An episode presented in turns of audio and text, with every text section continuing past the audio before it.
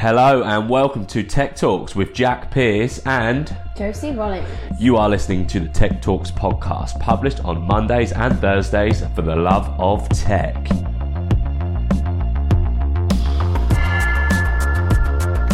Coming up on today's show, we are talking to Ian Tickle, uh, the general manager for EMEA at Domo, and then we will be looking at news from the BBC and a new source of content. Both news sources are about drones.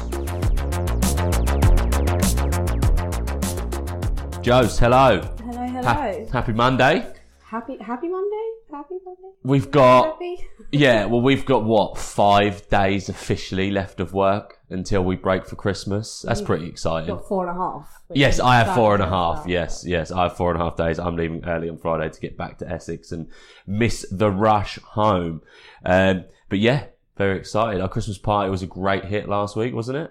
Yeah, really good hit. Yeah. No real dramas to speak of. Well, some drama to speak of, but yeah, as far as Christmas parties go, pretty good going. Everyone was happy. Everyone was not so happy the next day, but the Yeah. night itself was pretty good. I mean, if you ever want to see uh, like the post-apocalyptic state of a recruitment firm, just go in the day after a Christmas party, and you'll get as close to that as possible. I think. I think the smell of fast food also just continued to make me feel sick the whole day. I've never seen so, so many fast food wrappers on our pod, but also bottles of water. I think we all had one of those two litre bottles of water in front of us. All of us had Lucas Lucozade. All of us had a bacon sandwich of some sort. So um, it was a good evening, though. It was a good evening. We're recording, must say, we're recording on Monday for a change. So we are uh, well up to date, which does mean that the news articles should be so fresh. Um, but yeah, so Dave, this is his penultimate show before he returns, the penul- penultimate show before he returns. Um, he's still living the dream in Mauritius, still following Meg and Wes round. I actually saw him having a go at, he's so Dave. He was on his Instagram and he's tweet, uh, he's Instagramming his resort and there's a bloke teaching another bloke to fish in the section of the beach that the hotel owns.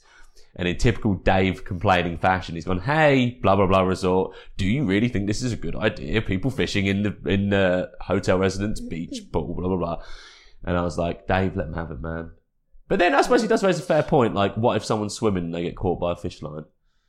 Yeah, I mean, I mean, it's a fair point, but it's very Dave just to Instagram it. I mean, go Yeah. up to the reception and tell them face to face. Like, So, Dave, the the so digital aggressive. Yeah, the digital troll that he is. Uh, I'm just joking, Dave. You're not a digital troll at all. We love you very much. And we can't wait for you to come back. So, uh, moving on to today's interview. Um, Ian is the general manager for EMEA for Domo. Um, yeah, and we talks about all things regarding data, all things regarding transparency, and also curiosity, um, which is a point that we've barely talked about in the show before. So, yeah, over to Ian and Dave. We are joined by Ian. Ian, you work for Domo. Yes. Domo are an organisation that, I'll be perfectly honest, until we were introduced, I didn't know a huge amount about. What is your role at Domo and who are Domo? Great, thanks very much. Pleased, pleased to meet you. Um, Domo is an organisation that helps businesses change the way that they are run and managed. We're an eight-year-old organisation founded by a gentleman called Josh James, who previously was the CEO and founder of a company called Omniture, as he later sold on to Adobe. And Josh is generally one of those very curious individuals. He has a, a passion for information. He's very interested in how businesses are running. And he found that every time he was asking a question about the, the state of the health of the business, the answer was always, let me go and run a report, or I'll come back to you. And these are simple questions. How many, how many headcount have we got? What's the P&L looking like? What's the sales forecast looking like? And like all entrepreneurs, he decided that he would go and go and fix that. Yeah. And he would go and find a way for businesses to have information available to them so they could make informed decisions around whatever matter was important for the day. So, before we come back to Domo in a bit more detail, um, how long have you been with the business? So I've been with Domo for two and a half years. Yep. So my background is I started at NatWest Bank and then I moved into a business analyst role there and moved into a software company. I was evaluating software companies for the bank and got on really well with one of the software companies and, and went to work there. And from there I've had a background of working in startups, small organisations, around three or four people in Europe and building them up, to organisations such as Adobe, following the Omniture acquisition. And then I worked for a company called Right Now, who was acquired by Oracle. And I spent five years at Oracle helping their cloud transformation from their uh, legacy on-premise business. And you've you've been in the position where you've managed teams of two or three people and had organisations of seven hundred ish. Yeah, yeah, absolutely. There's been a wide variety. So at my last role at Oracle, there was there was a substantial amount of direct reports and, and ultimate size of the business. Yeah. And then I, I left there to join Domo, where there was four of us in Europe. So it was definitely a, a a change in the way that we were engaging. So I suppose there's got to be kind of a an appreciation from your previous roles of how useful data can be when you've got that many people under you as an organisation to kind of understand what's going on. Yeah, absolutely. I mean, if you look at really simple questions such as we would do a recruitment review once every two weeks with my boss, and he would say, How many people are there in your organisation? And I'd say, Well, there's 12 direct reports and there's 600 in total.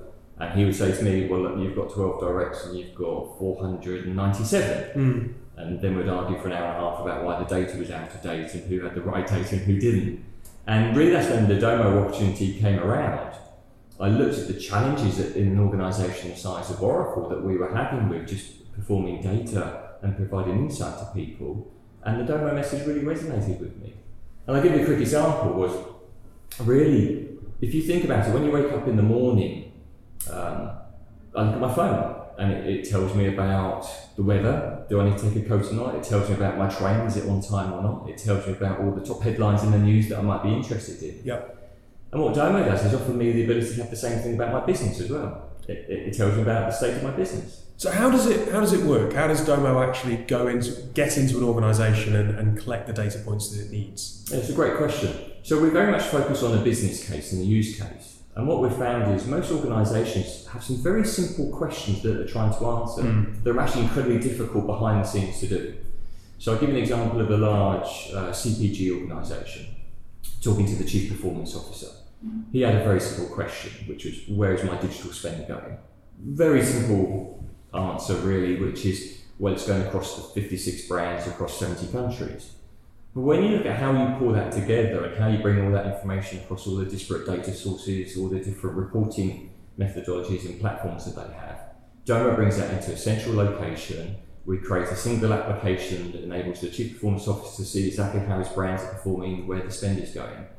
But more importantly than that, it's all certified, it's governed, it's controlled, so that when his team who reports to him report to him or he has a question regarding that, they're all looking from the same piece of data. Mm-hmm. So they have consistency in the information. So when they go into meetings, there, there is no disagreement about numbers or figures. It's about what actions do they take on the information that they've already had access to. And you did a report recently. Yeah, absolutely. So we spend quite a bit of time with CEOs, and it was quite intriguing about the difference that we saw between CEOs who were trying to drive digital transformation from a from a corporate perspective, and those that were doing that internally also as well. And we, we interviewed um, over 300 CEOs across France, UK, and Germany, and came out some really interesting results with regards to you know, we know 71% of CEOs do care about data. They see that as one of their biggest risks to future longevity, is about how they control their data. They know that they have to have the ability to analyze in uh, real time the information that they're receiving to make informed decisions. But when you look at how that then disseminated across the, the industries that they worked within and the, the, the personas of the use cases that they had, we found that only half the CEOs were actually looking at data consistently. And a lot of those were doing it on the desktop. And a lot of that reporting was over a week old.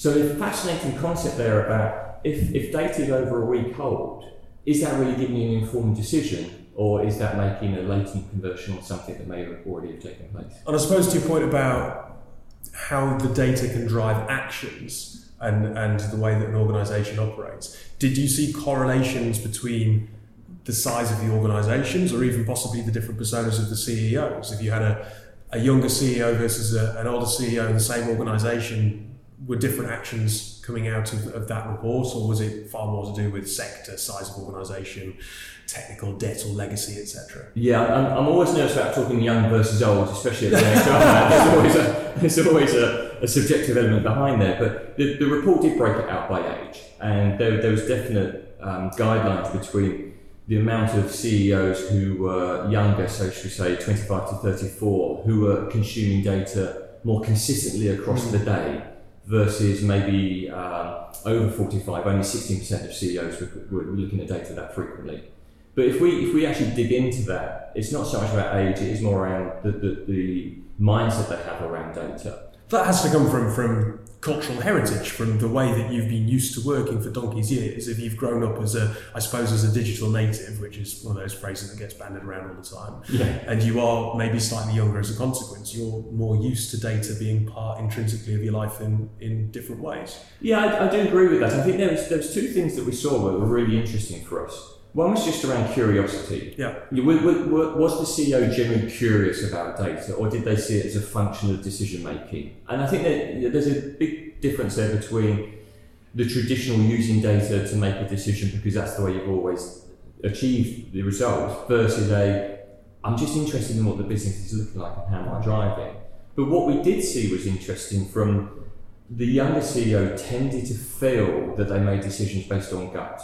They felt like they were just taking a, a decision because they, they knew that was inherently the right thing to do.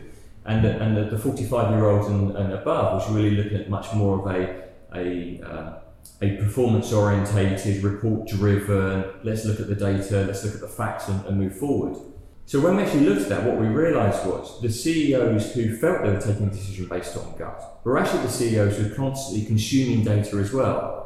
And when we digged into that element of the report, it was fascinating to look at. It was actually an informed gut decision. It mm. wasn't just one that they were making from their gut because they consumed so much information. They actually had far more context to the decision making than they felt they had because they were continually looking at the information that they're required to drive their business. So obviously they're they're looking at lots of data. It's informing a decision and driving an outcome. What are some of the working practices that you tend to see coming out of an organisation that does have a better understanding of its data? I mean, I suppose I suppose it, it depends largely on what the organisation does and what kind of data Yeah. they get. But but broadly speaking, how does that affect working practices or culture? Well, what we saw from a cultural perspective was around the common goal setting and the common vision setting. So, for those organisations, not necessarily from a corporate perspective, but from a role perspective. So, say for example, one of our customers is focused on um, SNOP, SNOP, so sales and operations planning, which is how can we make our forecasting more accurate? How can we speed this up? How can we then impact our supply chain? The, the goal from that business unit was very clear as to the benefits that they wanted to take from, from information and data. Now, what that drove was a curiosity down the organisation as well. And we see this in many organisations where the CEO is generally immersed in information. And if you think about the ability for a CEO now to have information proactively pushed to them, I'll give an example of one of the sales organisations we talked to. The, the CEO knows proactively any time a sales rep who's three or four levels below them inside the, the hierarchy moves a deal in or out of commit. That's because we proactively notify the customer that something's taken place and has changed. Now, if you think about if the CEO knows that with immediate effect, the downstream positive impact that has on the rest of the reporting chain, they also have the ability to know that as well. So it means that the entire organisation becomes more curious and informed, which changes a complete behaviour change. Because then when you go to a meeting, if you've already got the information to hand, you're not looking at information and understanding it to drive decisions. You've already got in your head about the benefits of the place that you're at or the issues that you need to address. So you can be far more focused on actually, do you know what? Let's have time to think about how we drive the business forward. Let's not spend time looking at reports. We understand the pre-reading. Let's look at how we can drive the business in a very positive way. It was interesting. Before we hit record, you were talking about kind of the relationship that you have with your management and that kind of desire to please, and and I have that kind of instinct in me that which is always kind of, oh God, please try and uh, impress upon my manager that I am doing a good job. Like really, honestly, I am doing a good job. And I suppose if you have that transparency of data to a certain degree, it, it alleviates that pressure of having to explain yourself constantly. Yeah, absolutely. And we're a great example of, of using our own platform. So Josh is very keen on transparency. He he knows everything that I'm working on. He can see all of the the metrics that we measure my business across from mm. sales, marketing, operations, finance. And we do the same with our, our board. We practically allow the board to see how the company is performing and where we're working. So when we have the board meetings, there's not a, a traditional let us present to you about how the business is performing. There's a much more collaborative environment around, okay, we know how the business is performing. Let's take time to think about how we can optimize the business mm. to be a bit more effective. And that's a different mindset that you go into meetings with. Is you don't sit there and just listen and, and be presented at. It's much more collaborative, and it drives great creativity as well. And in fact, there's a Harvard, Harvard Business Review around curiosity inside workplace and how effective businesses could be if you employ people who are genuinely curious. Right. And I, I have to double check. I think it's about 37% more effective organisations because people are curious and you give them the ability to be curious. Because that's where creativity comes from. If you think of your environment where you're sitting there looking at static reporting and you're, you're pushed information mm. and you're just looking at KPI orientated information, if we can embrace curiosity inside the organisation, make sure it's governed, make sure it's certified, make sure that everything's controlled, but let's make sure that we enable people to, to really look at information and work out what could we do, how could we change, what would be the way that we could be a positive impact. That's really what Domo enables people to do. Now, I would imagine, just as a last point, that your typical customer is a larger organization where there's lots of data points and maybe that curiosity is stifled by organizational uh, inertia and culture. Um, but at the same time, obviously, if you're dealing with younger CEOs, that makes me imagine that maybe you're dealing with a number of different startups. Um, is Domo typically working with those larger organizations, or actually is there some really interesting data that can come out of smaller, leaner, younger organisations where you'd imagine they'd already have a fairly good handle on what's going on anyway because they're not of a certain size. Yeah, absolutely. I, I think that we have a beautiful blend. We really do of, of enterprise customers, but also with uh, emerging organisations. And, and the common thread is the curiosity. Again, we go back to that. But if we if we look at probably where the culture fits Domo, mm. that's probably more of a rather than enterprise or market segmentation. It's around culture. Where Domo excels is where you know, we have organisations where they, they, they have a clear company mission, they have processes, they have people, and they have technology. Mm. And, and if we can help them bring those three things together, where we enable people to be far more informed on the way that the business is in, in working and the positive impact they can bring, that's brilliant for us. That's where it really works. If we're talking to an organisation, large or small, and they're very much around um, analytics is a byproduct of performance, that's something where we, we probably don't excel, to be honest with you.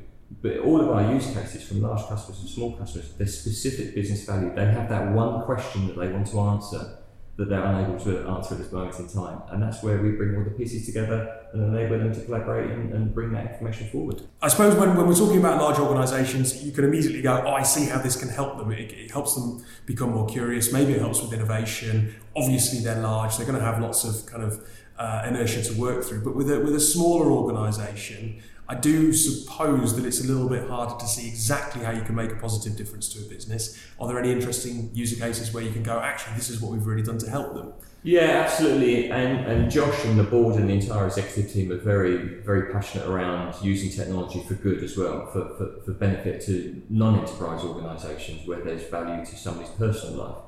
And we work with a gentleman called Mark Brandt, who is a, a, he's an individual out of the US. He had some tough times. He found himself uh, on the street and, uh, and, found his way out.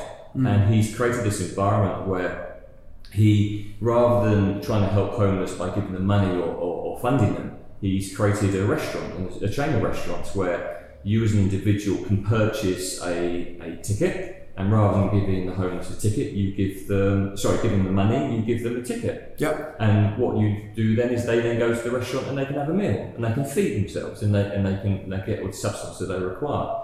And we work with Mark on helping his supply chain and helping optimize his business to make sure that he has the, the right amount of food in the right place for the right amount of tickets that are being purchased. So it's a it's an interesting supply chain use case for us, which we have many across enterprise business But this one's really quite touching because you know you're actually helping somebody help other people. Probably makes it a less stuffy atmosphere than many restaurants that you can find in London. I, I, I would imagine that's probably very true, but it's, it's, it's great to be able to help people as well with technology. There's, Yeah. there's lots of great tech out there helping helping individuals, so we're, we're very proud to be part of that process. Well, look, it's a really interesting story. I mean, from from a consumer point of view, I often collect personal data on my activities and then wonder what the heck to do with it. So it's good to know that there are organisations making sense of all this data that they're collecting.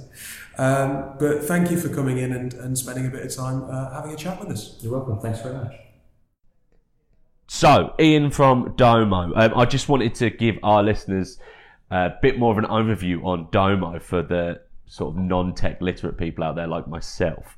Um, so, Domo is essentially a central app platform where all of your business's data, relevant information, key information, headcount, KPIs, yada yada yada, is all formed into this one beautiful app. And I must say, it is rather beautiful. Um, so immediately you can see this as a tool for continuous improvement for businesses, right, Jose?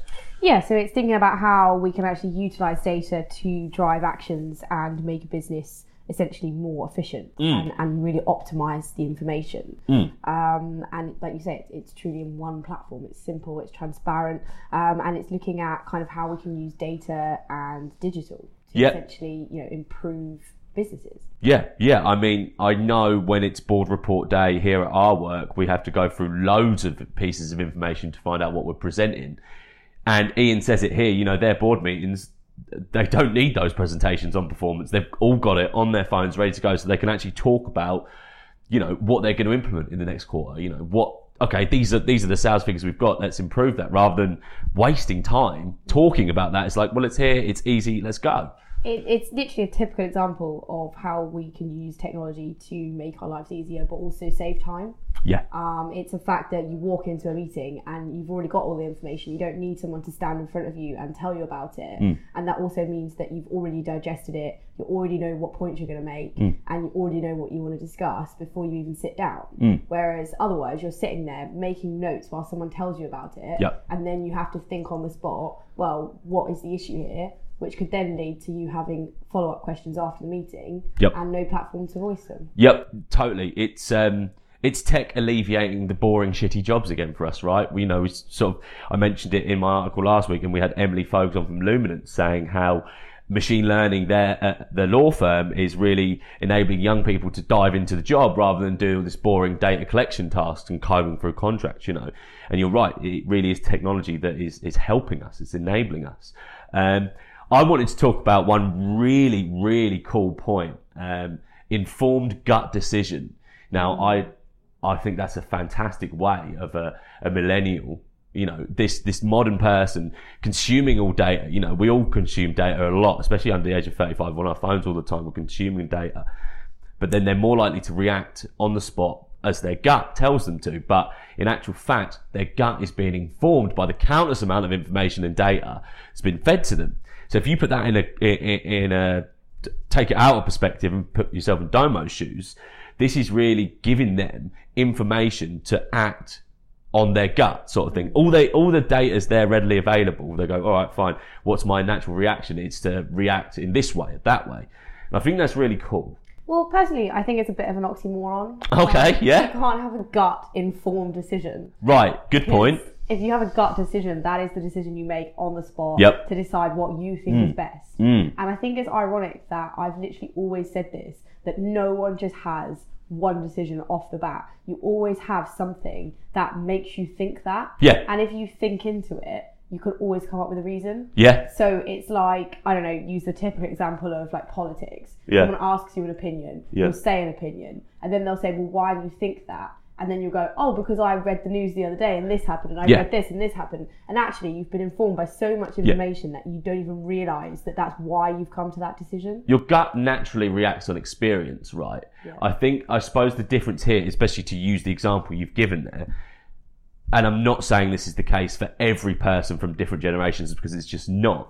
But um, uh, a younger person is more likely, and again, very use that very loosely, more likely to have done the research and read up on it because you can get bite-sized pieces of information on politics in tweets and stuff like that, and then to regurgitate that point of view off the back of that downloading data. Whereas I suppose some uh, some Brexiteers will shout, well, we should leave the EU to stop immigration. And that decision is not informed. That is just based on generations of xenophobia within their family. And I don't mean to offend, but that is, you know, sometimes the case. Well, it's kind of like the point that Ian makes about age versus young. Yes. I know he kind of shies away from it, and Dave kind of pushes that point out there. but it, it is true, you know. He said over over 45s, only 16% were using data more frequently. Yeah. And then it's also how you digest that data because those over 45s were thinking, right, I need to know every single fact Mm. before I can use this data efficiently. Mm-hmm. Whereas younger people who are used to,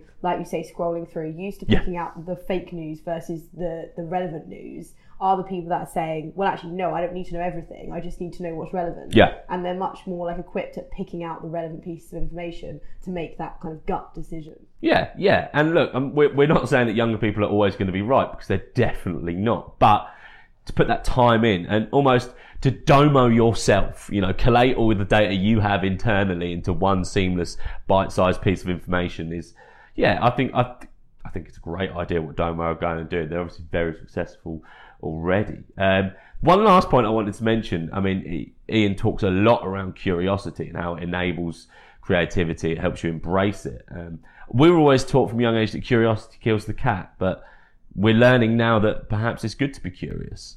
I think it's definitely going Yeah. to be curious. I think, you know, we were at that panel discussion a couple of weeks ago about how the way that we develop our own businesses is by asking questions. Yep. So it's not necessarily being curious in the fact that, you know, you have to look at something so in depth that you actually get lost in it. Mm. But it's just saying, you know, if you turned around to me today and said, well, do this, and I go, well, why would I do that? Because I already have it. Just edit this. Yep. And then you'll go, okay, so why did you do? It's just it's just thinking about things in a much more logical way, Mm. thinking about how you could actually use things in the best manner. And the way to do that is to ask questions and to be curious, Yep. um, and to really kind of develop your own understanding. Yeah, hundred percent. Um, curiosity did kill the cat, but I Not killing businesses. exactly yeah, and it's it's certainly enable. It, it might kill the cat, but it enables the entrepreneur. I think. I Um, uh, what the only thing I did have a question about that was Yeah. how on earth do you tell if someone is curious? Because he kind of said you know thirty seven percent more effective organisations come from curious individuals. Yeah. How do you tell if someone is curious? It's a very, very interesting point. I mean, I suppose you can kind of quantify it by asking them if they'd ask questions. Well, I call myself curious, but that doesn't mean that if someone asks me a certain amount of questions, I may qualify as. You're not curious, you're just nosy, I think, nosy Josie. Have I never called you that before?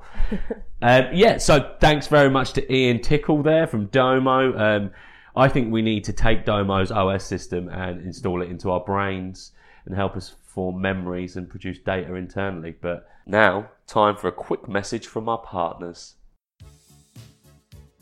As our listeners are aware, we have a wonderful deal for them via audible.co.uk forward slash tech talks, a free month's trial. And Christmas is coming up, isn't it, Jack? It very much is. It's it's so close now. People have got their Christmas trees up. Shops have got their decorations out. It's we're in the final rungs of the lead up to Christmas now. Michael Bublé is around every corner. Exactly. Now, if you go onto Audible, Mm. what would you buy for your Christmas stocking filler? Do you know what? It's a little bit different. It's a little bit out there, but fans of the BBC program People Just Do Nothing will know that the character Chabuddy G has put out a comedy book, um, How to Be a Man, and it all pokes fun at his character and so on and so forth. And if you get the audio version, it's him narrating it as well. I'm sure it's delightful. It's not very festive. Not very festive, but I guarantee you it's hilarious. Good. Well, for balance, you could also, of course, go on and download The Snowman and the Snow Dog. Yeah. Or Charles Dickens' A Christmas Carol. Absolutely. Yeah. So, audible.co.uk forward slash tech talks. Why don't you find yourself a little treat for the festive season? Have a book on us. It is now time for Monday's news.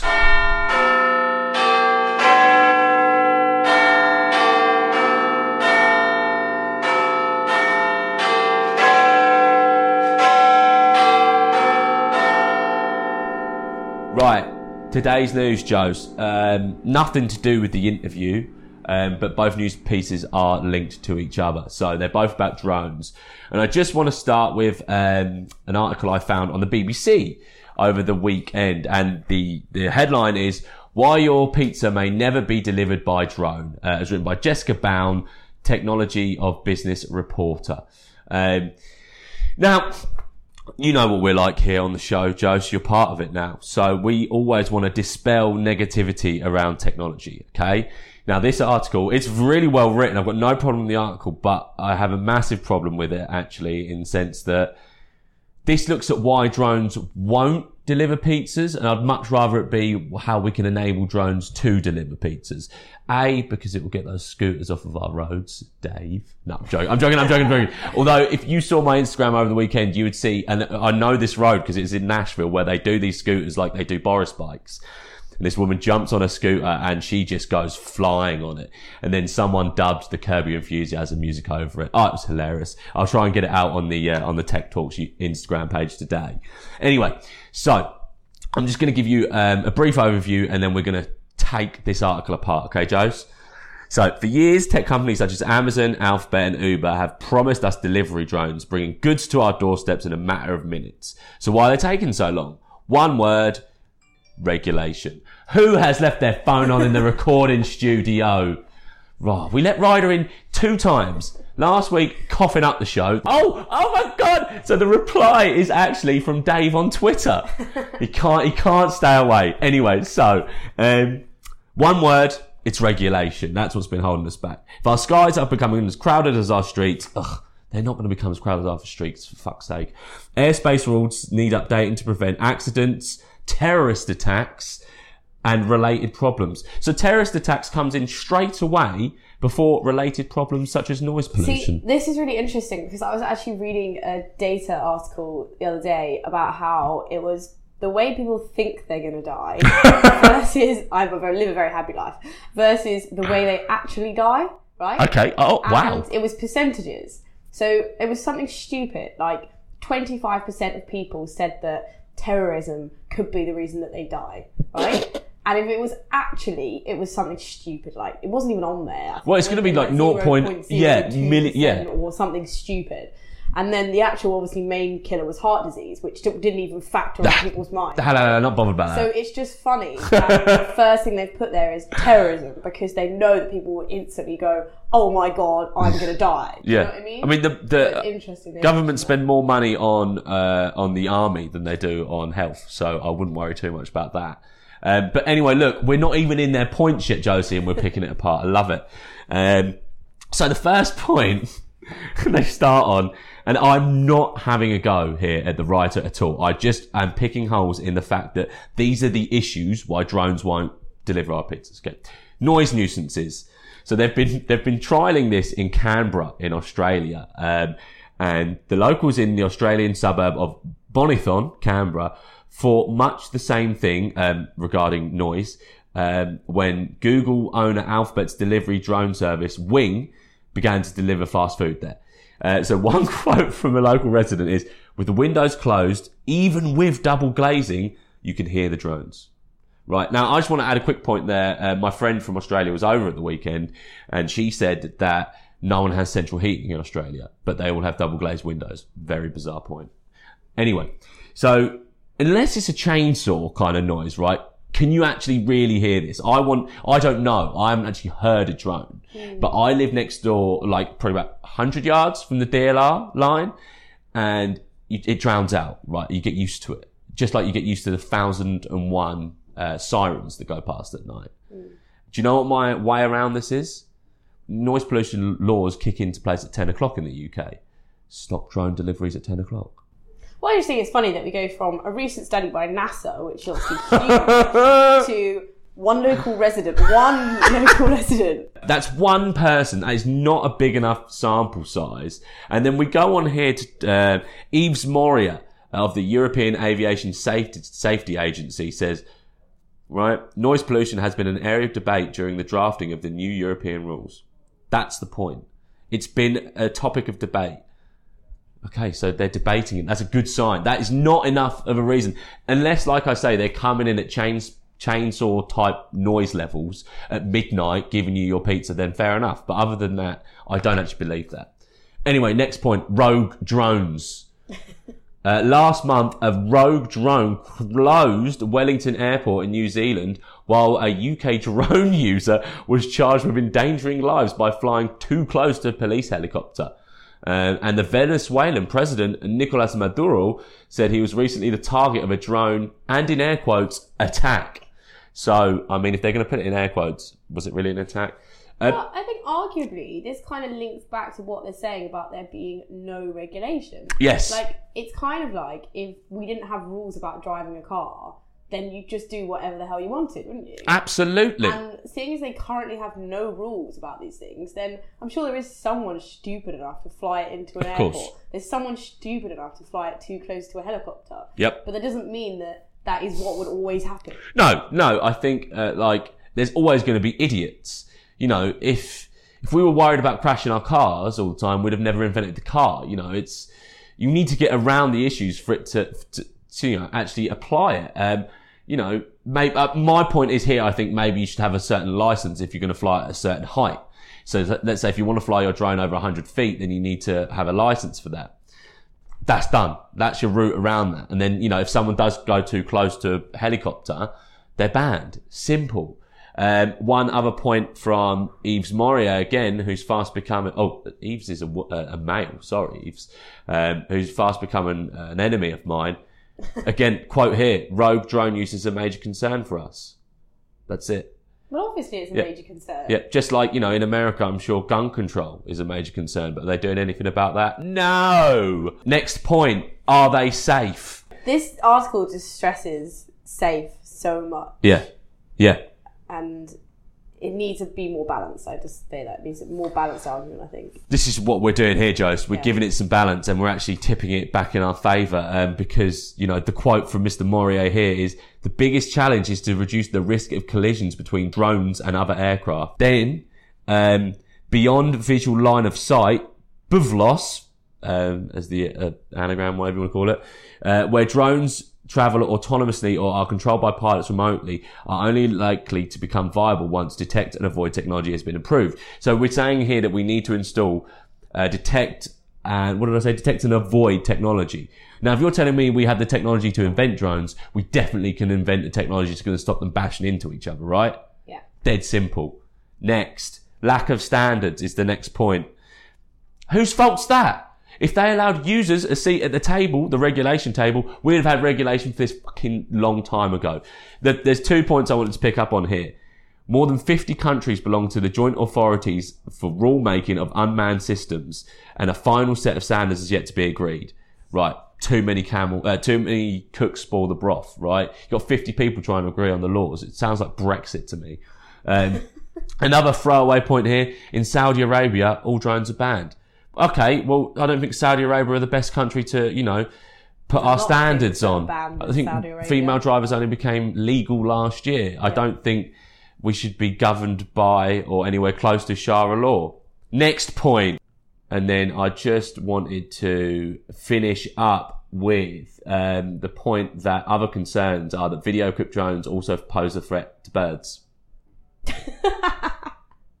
So, I mean, we all love animals, but again, Right. surely there's a way that Now there is- stop that from happening. there is an issue here. This is the only issue that I really buy into. Forget terrorist attacks and rubbish like that.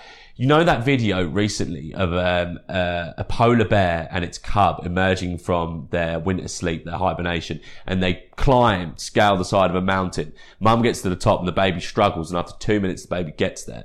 Now, there was a lot of people saying the only reason the baby took so long and the reason the mum wasn't down helping it was because they were scared of the drone filming it right. that you know that's not a natural thing for them to see. No birds would hover over a, a polar bear because they're not going to be able to pick it up to eat it.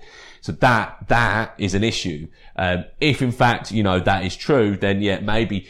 I mean, then flying too close to birds is a rubbish excuse. Birds have some of the sharpest reaction times on the planet. Birds aren't the issue, but if they're going to scare animals coming out of hibernation, then something needs to yeah, be done that about just that. comes back to regulation, doesn't it? at the end? Yes, exactly, exactly. It does. Um, right. I think we've successfully negated around that there. Um, now, look again. This was not an, not a not us taking aim at BBC at all. It's more like we would rather the article be like, well, this is what Mr. Yves Morier has said at uh, European Aviation Safety Agency. Let's give a more balanced view on how we counteract his points, and then yeah, we haven't been that balanced here, but we're giving the balance to the article. And the technology for drones is incredible because my next article, written by Sarah McQuate Washington, is all about bees and drones. Now, I don't think, uh, I think we're running out of time here, so I just want to talk about it some bit and then get your views on it, Jose. Engineers have created a sensing system small enough to ride aboard a bumblebee. The system's tiny rechargeable battery lasts for seven hours of flight and recharges while the bees are in their hive at night.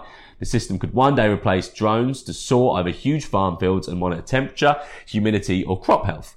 Drones need so much power to fly they can't get very far without needing a charge, say 10 or 20 minutes, whereas bees are out all day and then they go back to the hive. Um, it's very small. It's the size of some, I think, a few grains of rice, um, and it's very light as well. So basically, before we go into or to save us from going too much into the science, the article was posted by Futuricity, and um, we'll put it in the show notes. But this is amazing, right? And I, I chose this article just to back up what we were talking about earlier. That if they're worried about drones with detect and avoid technology, but if someone else has managed to get a drone style technology on the back of a bee, now it doesn't fly the bee, the bee flies itself. But if they can do that with bees, then they can do anything with drones, right? Yeah, definitely. Um, and I think it just shows the capability of what you can do if you really think about things. And I think, ironically, this is actually, I know you said earlier about the news isn't really as related to the uh, article, but this is about data. it's about using drones to collect data Yep. and then use that data to essentially improve crop health Yep. and, you know, that field and, and improve their, their work. Yeah. So Um, it's all linked. I mean, my, my only issue here is um, vegans. I mean, and, and That, that, do you know what the first thing that came to my head when I read this was, yeah, well, we're going to be screwed then because aren't the bees all dying? yeah, the bees are going out of, uh, they're, they're, dropping off at an alarming rate.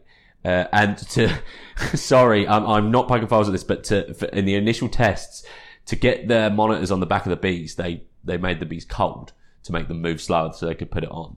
Now, I don't know if that's human, I'm sure it's not humane, but you know, bees have been helping the human race for gener- for thousands of years with honey. So, you know, maybe we should look at other ways that bees can help us as a race. That said, yeah, there is some issues there. Um, vegans and animal activists, I'd love to hear your thoughts on this. I'm not taking the piss. I promise you that. Um, one more show for us then, Josie. First day show and then, um, Bar Humbug Dave's back. Yep, Dave will be back. And wonder how many more complaints he's got about his hotel or anything like that. Only Dave could complain when he's in Mauritius, couldn't he? Yeah, I'm sure you'll hear them on the next show. Well, the show after next. Exactly, exactly. So thank you for listening, and we'll see you Thursday.